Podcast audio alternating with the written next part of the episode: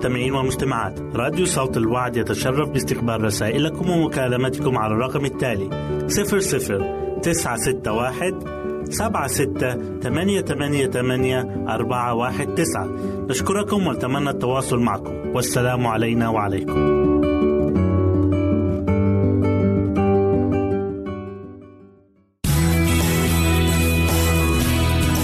استماع وتحميل برامجنا من موقعنا على الإنترنت www.awr.org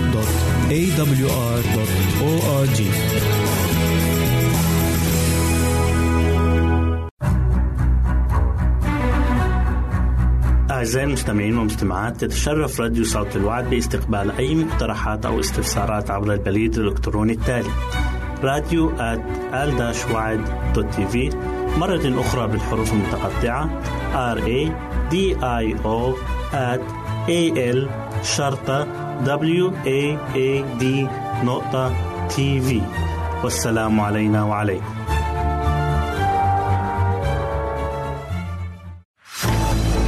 أعزائي المستمعين والمستمعات راديو صوت الوعد لا يكتفي بخدمتكم عبر الموجات الصوتية فقط بل وإنه يطرح لكم موقعا إلكترونيا يمكنكم من خلاله مشاهدة أجمل البرامج الدينية الثقافية الاجتماعية وغيرها من المواضيع الشيقة.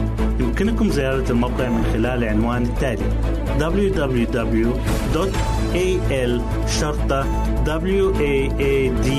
waad.tv مرة أخرى بالحروف المتقطعة www.al-waad.tv والسلام علينا وعليكم.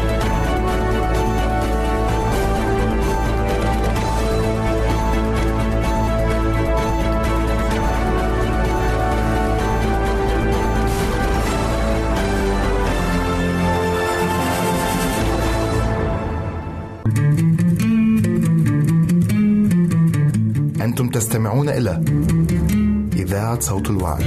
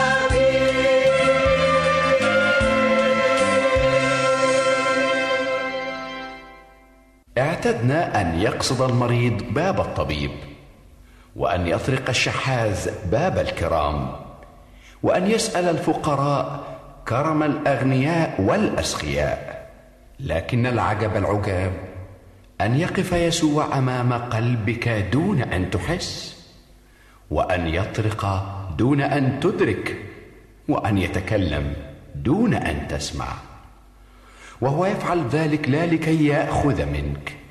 بل لكي يعطيك ما دفعه لأجلك على صليب محبته لك.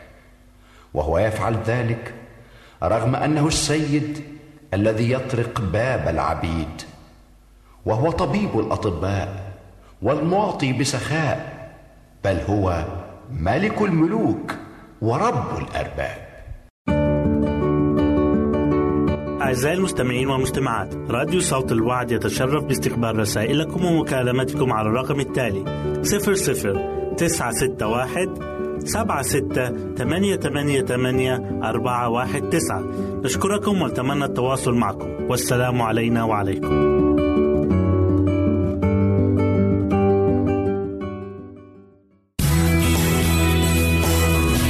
يمكنك استماع وتحميل برامجنا من موقعنا على الإنترنت. www.awr.org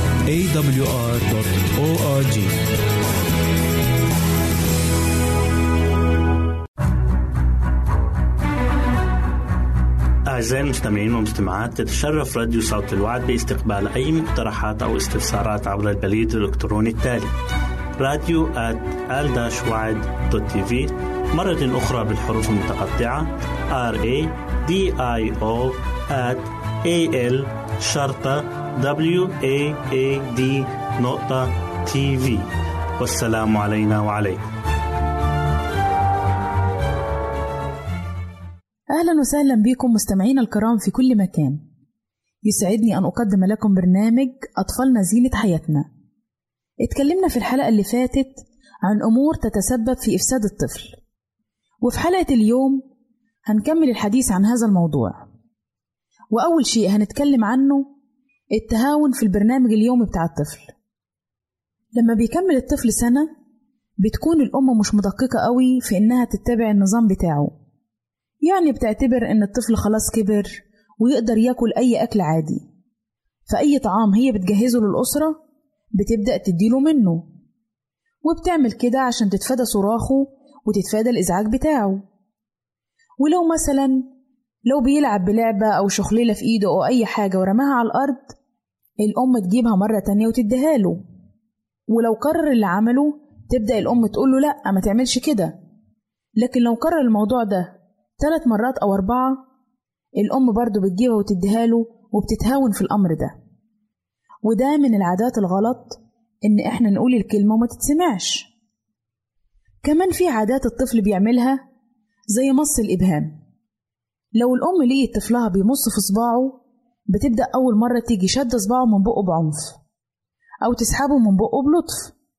لكن مرة بعد مرة الأم بتبدأ تغفل الموضوع ده وبالطريقة دي بيبدأ الطفل يتعود على هذه العادة وبيستمر فيها وبتكون الأم في الوقت ده استسلمت الأمر الواقع. يعني تقول إيه؟ أنا ابني عنيد أنا مش عارفة أعمل معاه إيه؟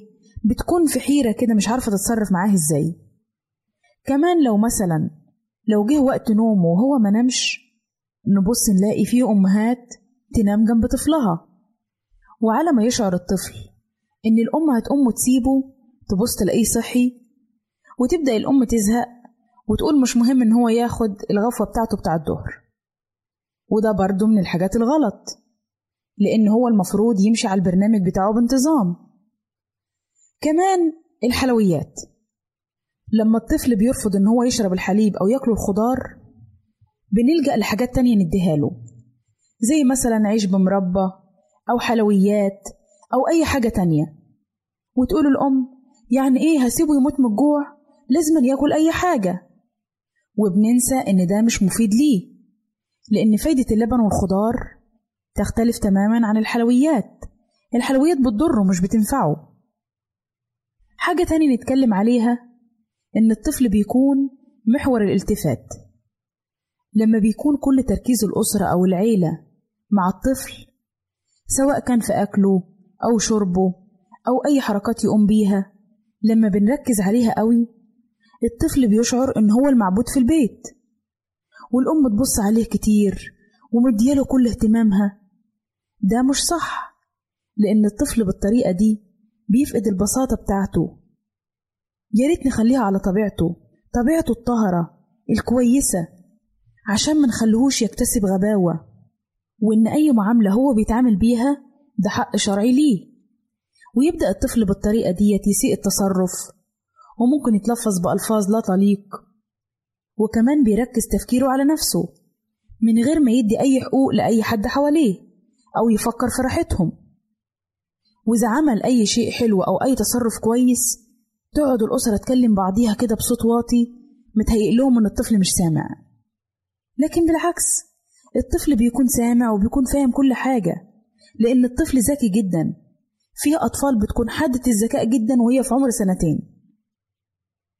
بنبقى مركزين قوي مع الطفل في لعبه ومستمتعين جدا وإحنا تركيزنا كله عليه. أنا عارفة إن دي مشاعر كلها كويسة وجميلة وحلوة وإحنا كمان ككبار بنتبسط بيها. لكن ما ننساش مصلحة الطفل فوق أي حاجة. لأن الطفل لما بيكبر بعد كده إذا ما أخدش كل التركيز والاهتمام بيصير طفل عدواني. بيصير طفل بيحب نفسه وأناني. وإحنا مش عايزين ولادنا يتربوا ولا ينشأوا على كده. لأننا بنكون دربناهم على ده وهم صغيرين من غير ما نقصد.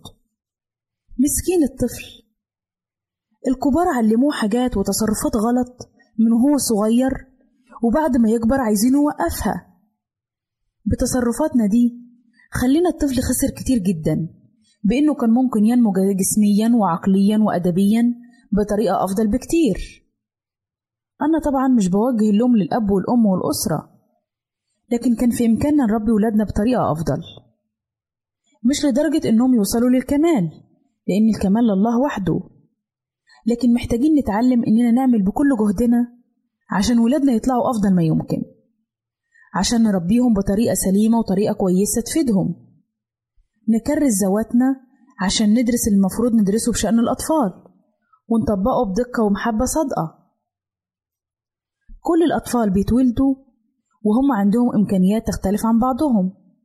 فعشان كده مهم برضو إننا نخلي بالنا من حاجة زي كده. نحاول نكون قدامهم إحنا مثل أعلى في كل حاجة. وبالطريقة دي هنكون حاطين أولادنا على الطريق الصح وهنوصل بيهم للي إحنا عايزينه. ما نحطش لولادنا أهداف عادية لكن نكرس نفوسنا من البداية إننا نطبق البرنامج اللي بيأمن ليهم نمو أفضل وننمي فيهم الفضائل الكويسة وكمان مواهبهم. وبالطريقة دي هنكون أمنا بما يجب أن نقوم به. وبكده أعزائي نكون وصلنا لنهاية برنامجنا أطفالنا زينة حياتنا. نسعد بتلقي آرائكم ومقترحاتكم وتعليقاتكم. وإلى لقاء آخر على أمل أن نلتقي بكم. تقبلوا مني ومن أسرة البرنامج أرق وأطيب تحية. وسلام الله معكم. أعزائي المستمعين والمستمعات راديو صوت الوعد لا يكتفي بخدمتكم عبر الموجات الصوتية فقط بل وإنه يطرح لكم موقعا إلكترونيا يمكنكم من خلاله مشاهدة أجمل البرامج الدينية الثقافية الاجتماعية وغيرها من المواضيع الشيقة. يمكنكم زيارة الموقع من خلال عنوان التالي www.al-waad.tv مرة أخرى بالحروف المتقطعة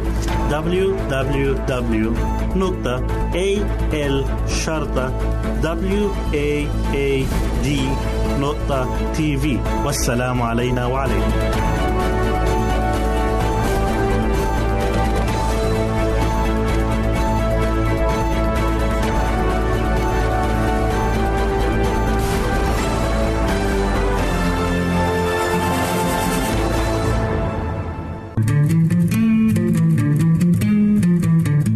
أنتم تستمعون إلى إذاعة صوت الوعد.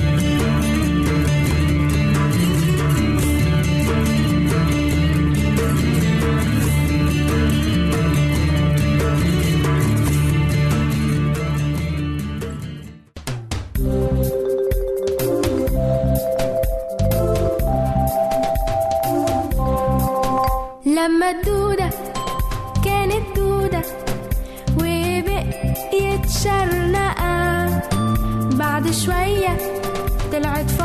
셔.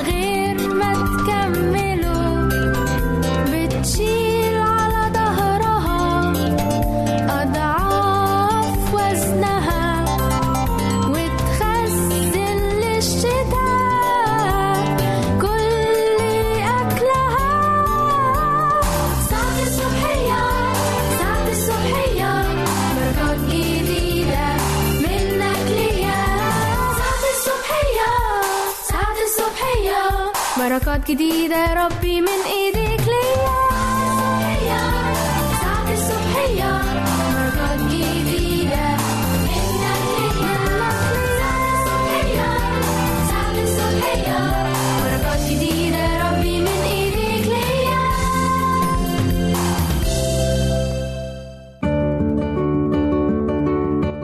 المستمعين والمستمعات. راديو صوت الوعد يتشرف باستقبال رسائلكم ومكالمتكم على الرقم التالي 00 961 سبعة ستة ثمانية ثمانية ثمانية أربعة واحد تسعة.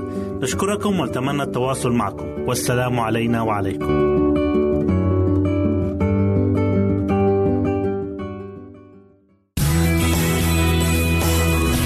يمكنك استماع وتحميل برامجنا من موقعنا على الإنترنت. www.awr.org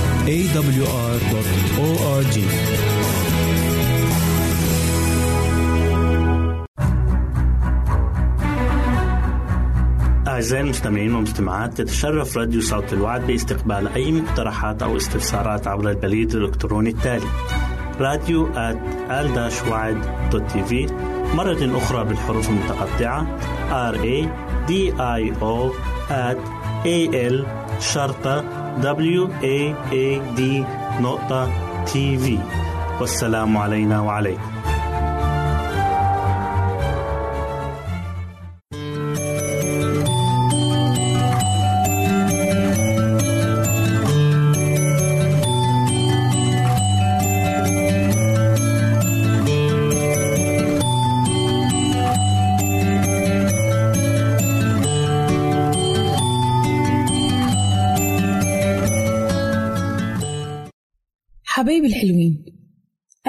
بيكم في برنامج قصص وحكايات لأحلى صبيان وبنات.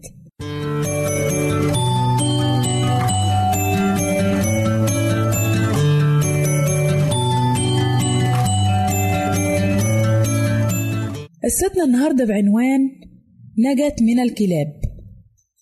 مع إن عبلة كان عندها سبع سنين لكن كانت بتساعد مامتها في حاجات كتير جدا.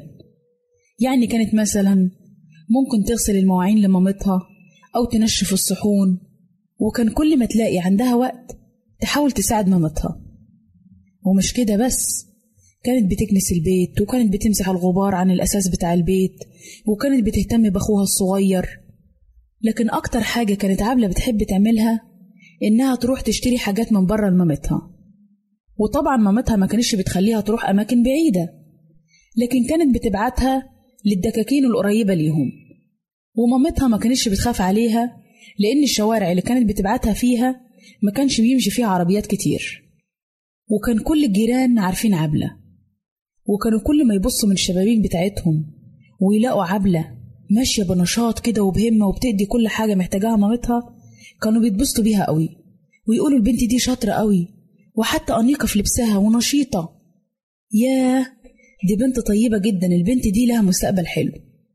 وكانت عبلة من غير ما تحس بتساعد كل الناس بمساعدتها لمامتها وطاعتها ليها. وبما إن ما حصلش لعبلة أي حادث قبل كده في الماضي ما كانتش بتعرف الخوف وما كانتش بتبالي بأي خطر. لكن حصل لها في يوم من الأيام حاجة هحكيها لكم. كان في وقت المساء في الشتاء والأم احتاجت بعض الحاجات من بره كانت محتاجة جبن وفطاير وعيش وحاجات للعشاء. وكانت مترددة جدا إنها تبعت بنتها في الليل. لكن رجعت وغيرت رأيها وقالت مفيش مشكلة. عبلة نشيطة ومتعودة تروح الدكاكين وهي أكيد هتروح وتيجي بسرعة. وراحت اديتها الفلوس وقالت لها ما تتأخريش في الطريق وانت جاية. وصلت عبلة المخبز وراحت اشترت العيش والفطير ومن دكان تاني اشترت منه الجبن. وفي طريقها وهي راجعة البيت ما مشيتش مسافة طويلة إلا ولقت كلبين ماشيين وراها.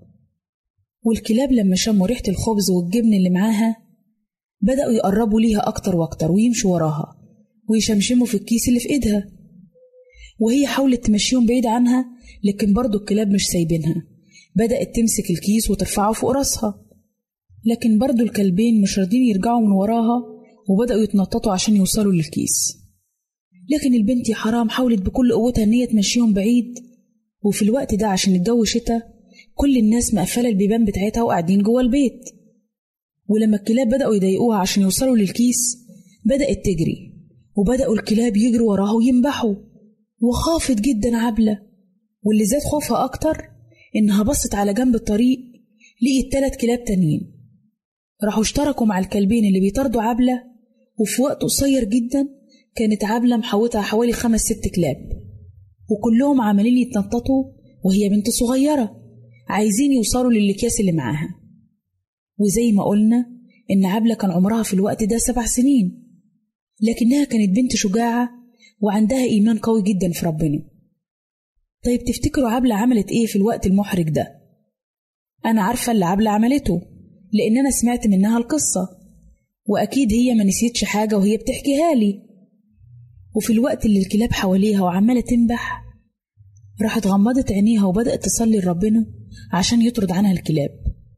وفجأة بطلت الكلاب تنبح وبطلوا يتنططوا عليها وفتحت عبلة عينيها عشان تشوف الكلاب بصت لقيتهم بينسحبوا واحد ورا التاني مدلدلين ودانهم كده وماشيين. وبان على الكلاب الخوف كأن راجل كبير جالهم بعصاية. ولما طال غياب عبلة عن البيت لقت مامتها وطلعت بره البيت وقعدت تبص عليها وتسأل الجيران. وفي أثناء عبلة ما كانت معدية من الطريق بتلف من شارع لشارع مامتها شافتها. وعلى ما بصت عليها عرفت من ملامح وشها إن في حاجة حصلت لها. ممكن يكون اللي حصل لعبلة ده حاجة بسيطة لكن في نظر عبلة لأنها بنت صغيرة ده بالنسبة لها حاجة كبيرة جدا تفضل فاكراها طول أيام حياتها. ومن القصة دي يا ولاد نتعلم درس مهم جدا في حياتنا. نتعلم إننا لما نقع في ضيقة ولا لما يكون معانا أي ظروف ولا بنخاف من أي حاجة نطلب ربنا. ربنا قريب منا وبيسمعنا. كل الأمور اللي إحنا فاكرينها بسيطة ربنا بيهتم بيها وربنا قادر إن هو يحمينا بس إحنا علينا إننا نثق فيه. وبكده حبايبي نكون وصلنا لنهاية قصتنا واستنونا في قصة جديدة من برنامج قصص وحكايات لأحلى صبيان وبنات. ربنا معاكم.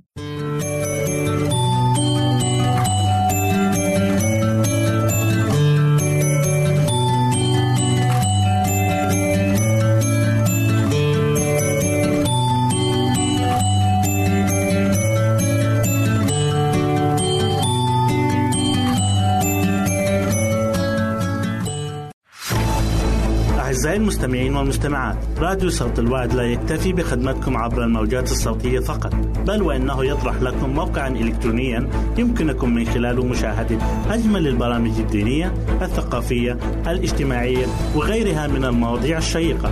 يمكنكم زيارة الموقع من خلال العنوان التالي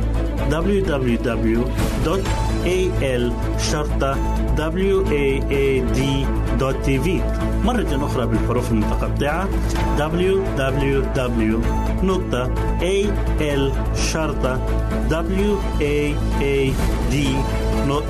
تي في والسلام علينا وعليكم.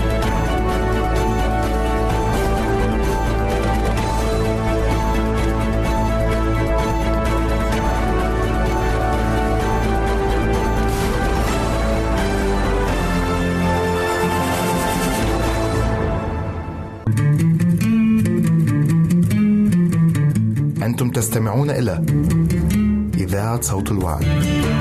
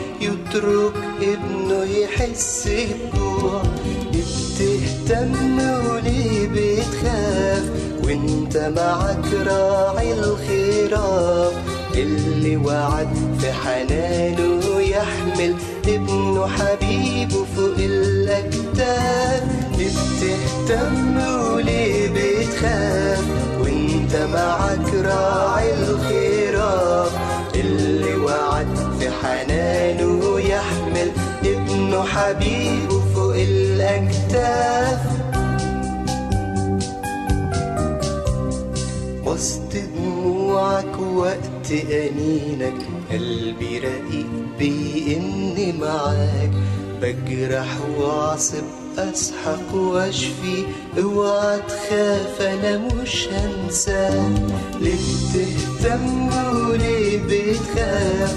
وانت معاك راعي الخراف. اللي وعد في حنانه يحمل ابنه حبيبه فوق الأكتاف.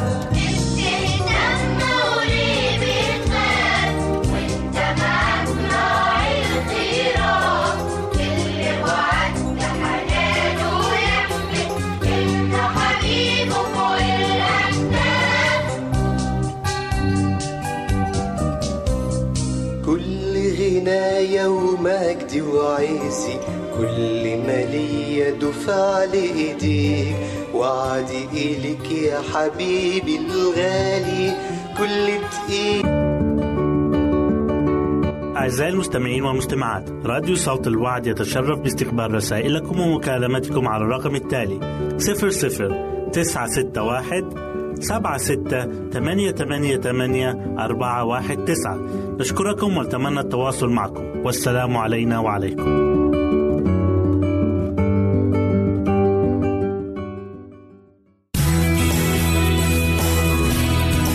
استماع وتحميل برامجنا من موقعنا على الإنترنت www.awr.org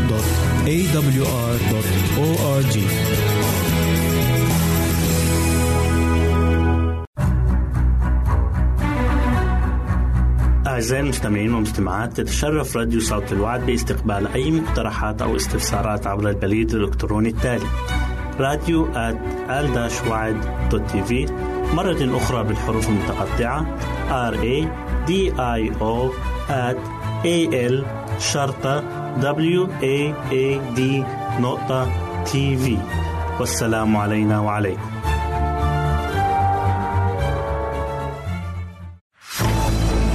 أعزائي المستمعين والمستمعات راديو صوت الوعد لا يكتفي بخدمتكم عبر الموجات الصوتية فقط بل وإنه يطرح لكم موقعا إلكترونيا يمكنكم من خلاله مشاهدة أجمل البرامج الدينية الثقافية الاجتماعية وغيرها من المواضيع الشيقة. يمكنكم زيارة الموقع من خلال العنوان التالي www.al waad.tv مرة أخرى بالحروف المتقطعة www.al-waad.tv والسلام علينا وعليكم.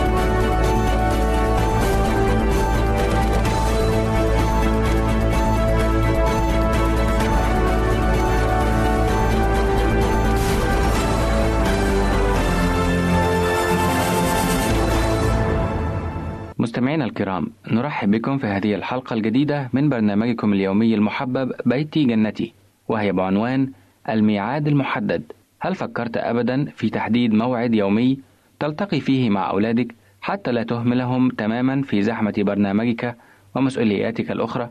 تسرد علينا الدكتورة منى قصة طفل شعر أن والديه أهملاه والطريقة الخلاقة التي استطاع بها هذا الطفل بمعاونة والده أن يتغلب على هذه المعضلة. قصتي اليوم فيها كل فائدة لنا جميعا وهي عن وحيد الذي وقف ذات يوم أمام مكتب والده وطرق الباب ودخل قائلا مرحبا يا أبي لقد تركت البيت وأتيت إليك لكي تحدد لي موعدا ألتقي فيه معك للنصح والإرشاد.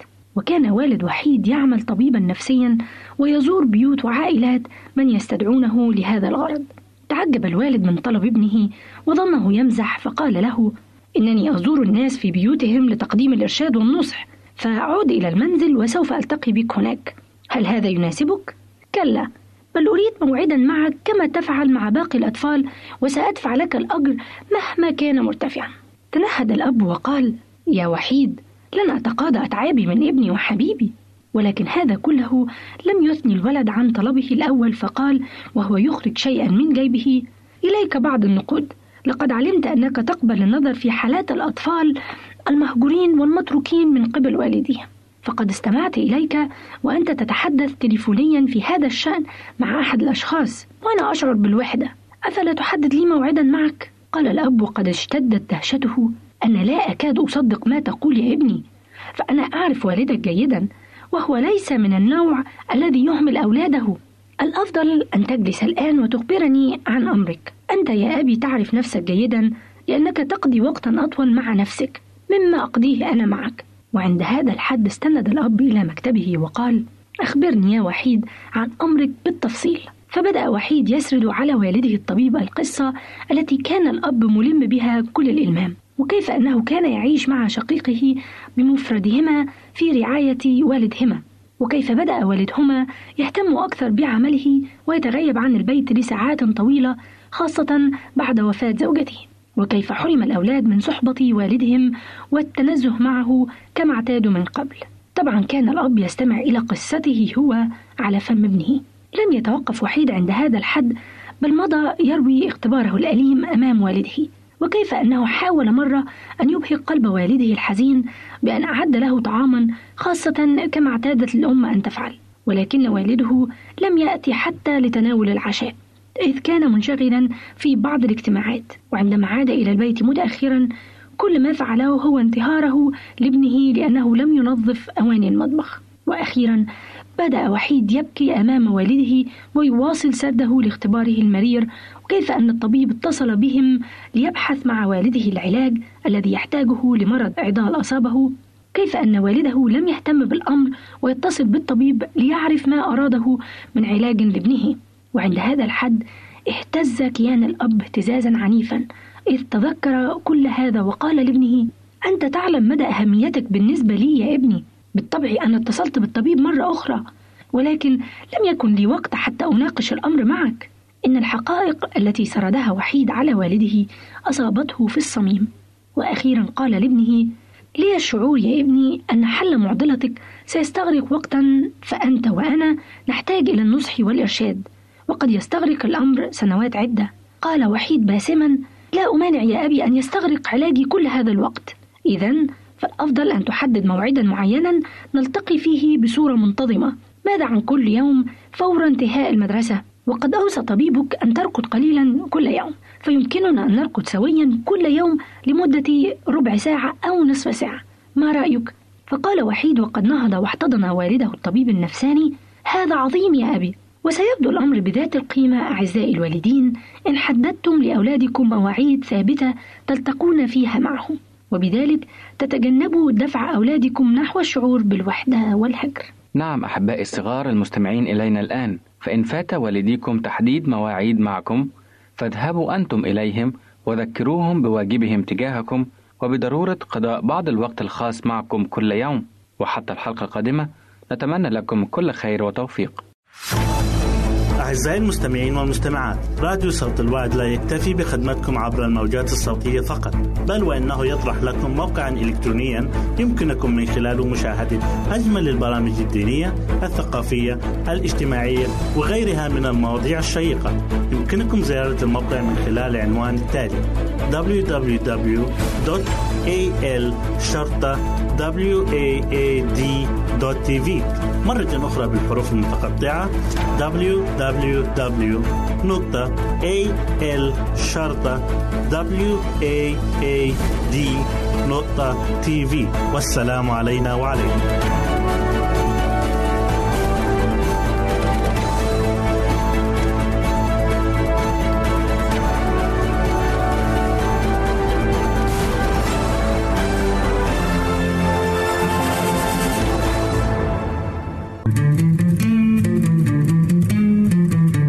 أنتم تستمعون إلى إذاعة صوت الوعد.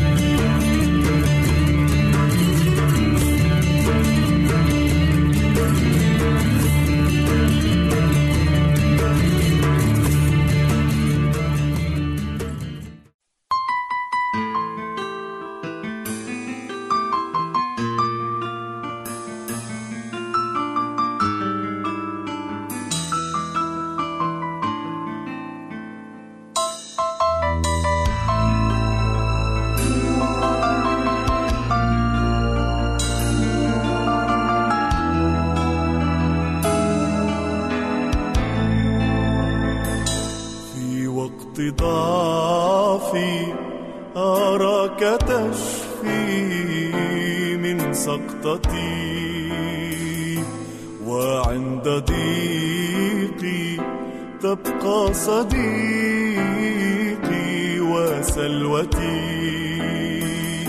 في وقت ضعفي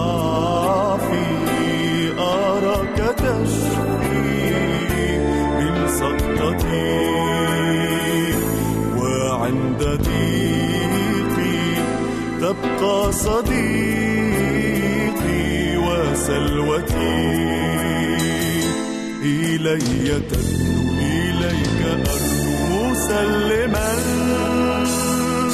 لست لذاتي وشهواتي بل ها حياتي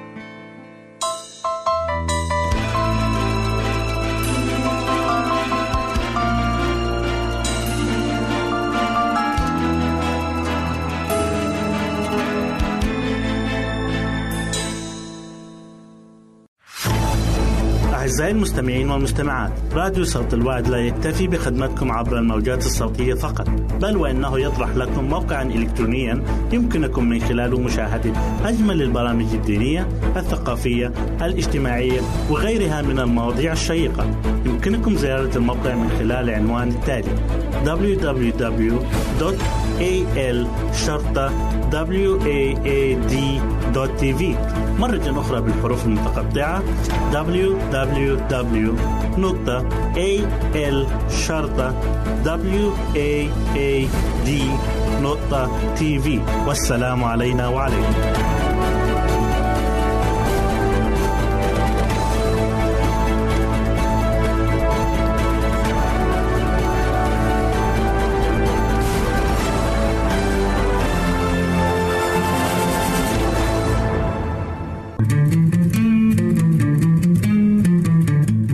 تستمعون إلى إذاعة صوت الوعد.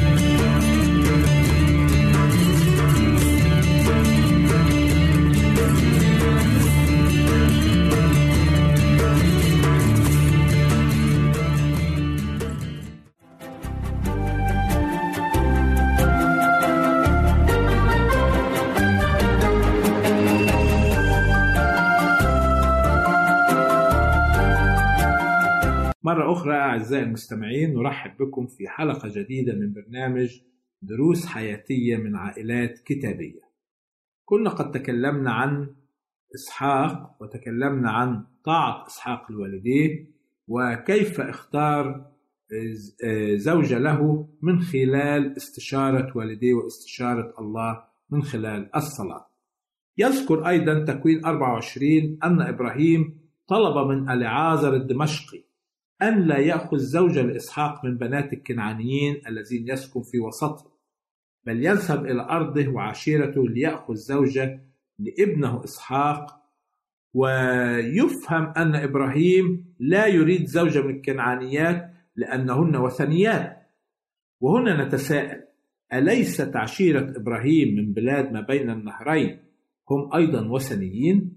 فما الفرق بين هؤلاء وبين بنات كنعان؟ هذا السؤال هام جدير بالتأمل والتفكير فيه. حيث نجد بالفعل بنات كنعان كن وثنيات وبنات ما بين النهرين أيضا لم يكن متحررات من عبادة الأوثان. ولكن الفرق الوحيد هو أن عشيرة إبراهيم وبنات ما بين النهرين كانوا محتفظين بمعرفة الإله الحقيقي وعبادته وكانوا يدركوا جيدا أن إبراهيم يعبد الإله الخالق رب السماء والأرض وحده ولا يعبد الأوثان. لذلك فكر إبراهيم أن الفتاة التي ستقبل أن تترك بيتها وأرضها وتأتي لتعيش مع إسحاق سوف تتحد معه في حفظ العبادة الحقيقية والنقية للإله الحقيقي. ونجد أن إبراهيم لابد أنه صلى في اختيار زوجة إسحاق. وإسحاق نفسه طلب من الله أن يعين له الزوجة المناسبة. وحتى ألعازر الدمشقي عبد إبراهيم عندما وصل إلى المكان حيث كان أقرباء إبراهيم ساكنين فيه نقرأ ذلك في سفر التكوين أصحاح 24 والأعداد من 12 إلى 14 ماذا فعل ألعازر الدمشقي؟ يقول الكتاب وقال أيها الرب إله سيد إبراهيم يسر لي اليوم واصنع لطفا إلى سيد إبراهيم. ها أنا واقف على عين الماء وبنات أهل المدينة خارجات ليستقين ماء. فليكن أن الفتاة التي أقول لها أميلي جرتك لأشرب فتقول اشرب وأنا أسقي جمالك أيضا هي التي عينتها لعبدك إسحاق. وبها أعلم أنك صنعت لطفا إلى سيدي. هنا نجد أن عبد إبراهيم تعلم الدرس من سيده إبراهيم حيث طلب من الله في الصلاة أن يعين ويختار الزوجة المناسبة لإسحاق. وهذا أيضا ما يعلمه إيانا الكتاب المقدس فيما يختص باختيار شريك الحياة. يجب أن نطلب من الله أن يختار ويعين الطرف المناسب. وشريك الحياة المناسب حتى ما يكون البيت مؤسسا بطريقة صحيحة. ونسمع ما يقوله الكتاب المقدس في مزمور 127 عدد واحد إن لم يبني الرب البيت فباطلا يتعب البناؤون وإن لم يحفظ الرب المدينة فباطلا يسهر الحارس. آه نريد أن ننتقل أيضا إلى تكوين 24 ونرى كيف أنجح الله تدبير زوجة مناسبة لإسحاق وهي رفقة. ما هو الدرس الهام الذي نتعلمه كأسر وعائلات من زواج إسحاق برفقة؟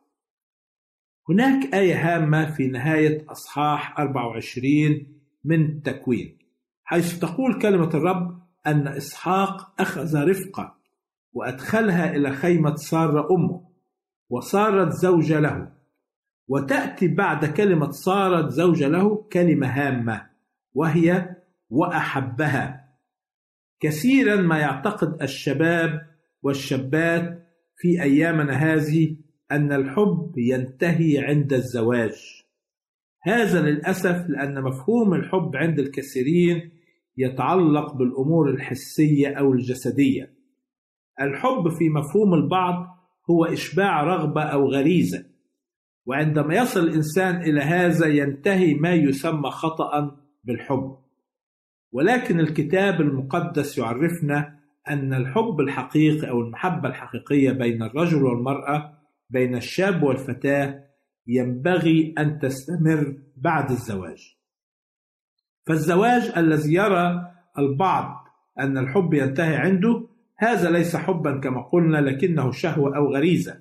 فالمحبة الحقيقية يقول عنها الكتاب المقدس في كورنثوس الأولى الأصحاح الثالث عشر والعدد الثامن.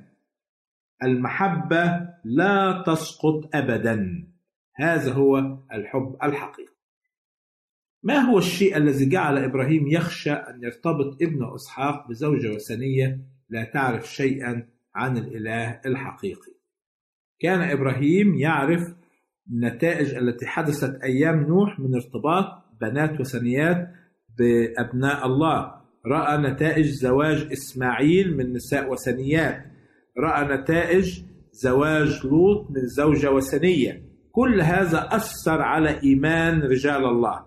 فكان يخشى إبراهيم أن زواج ابن إسحاق من زوجة غير مؤمنة يمكن أن يقوده للابتعاد عن الله. وهذا درس هام لكل بيت. يقول الكتاب لا تكونوا تحت نير مع غير المؤمنين حيث أن المؤمن وغير المؤمن اللذان يختلفان اختلافا بينا فيما بينهما يمكن للطرف غير المؤمن أن يقود الطرف المؤمن إلى حياة العالم والابتعاد عن الله.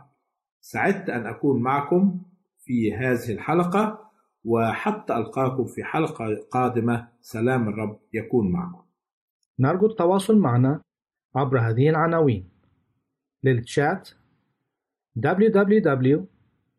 www.al-waad.tv وللرسائل radio at al-waad.tv والاتصال عبر الواتساب 961 76 888 419 961 76 888 419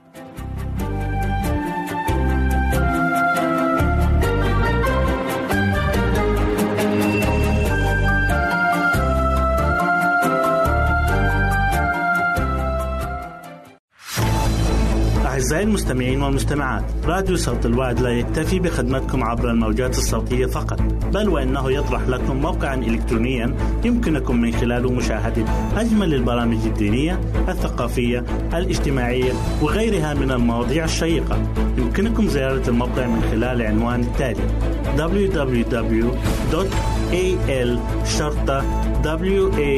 waad.tv مرة أخرى بالحروف المتقطعة. Www.al-waad.tv والسلام علينا وعليكم.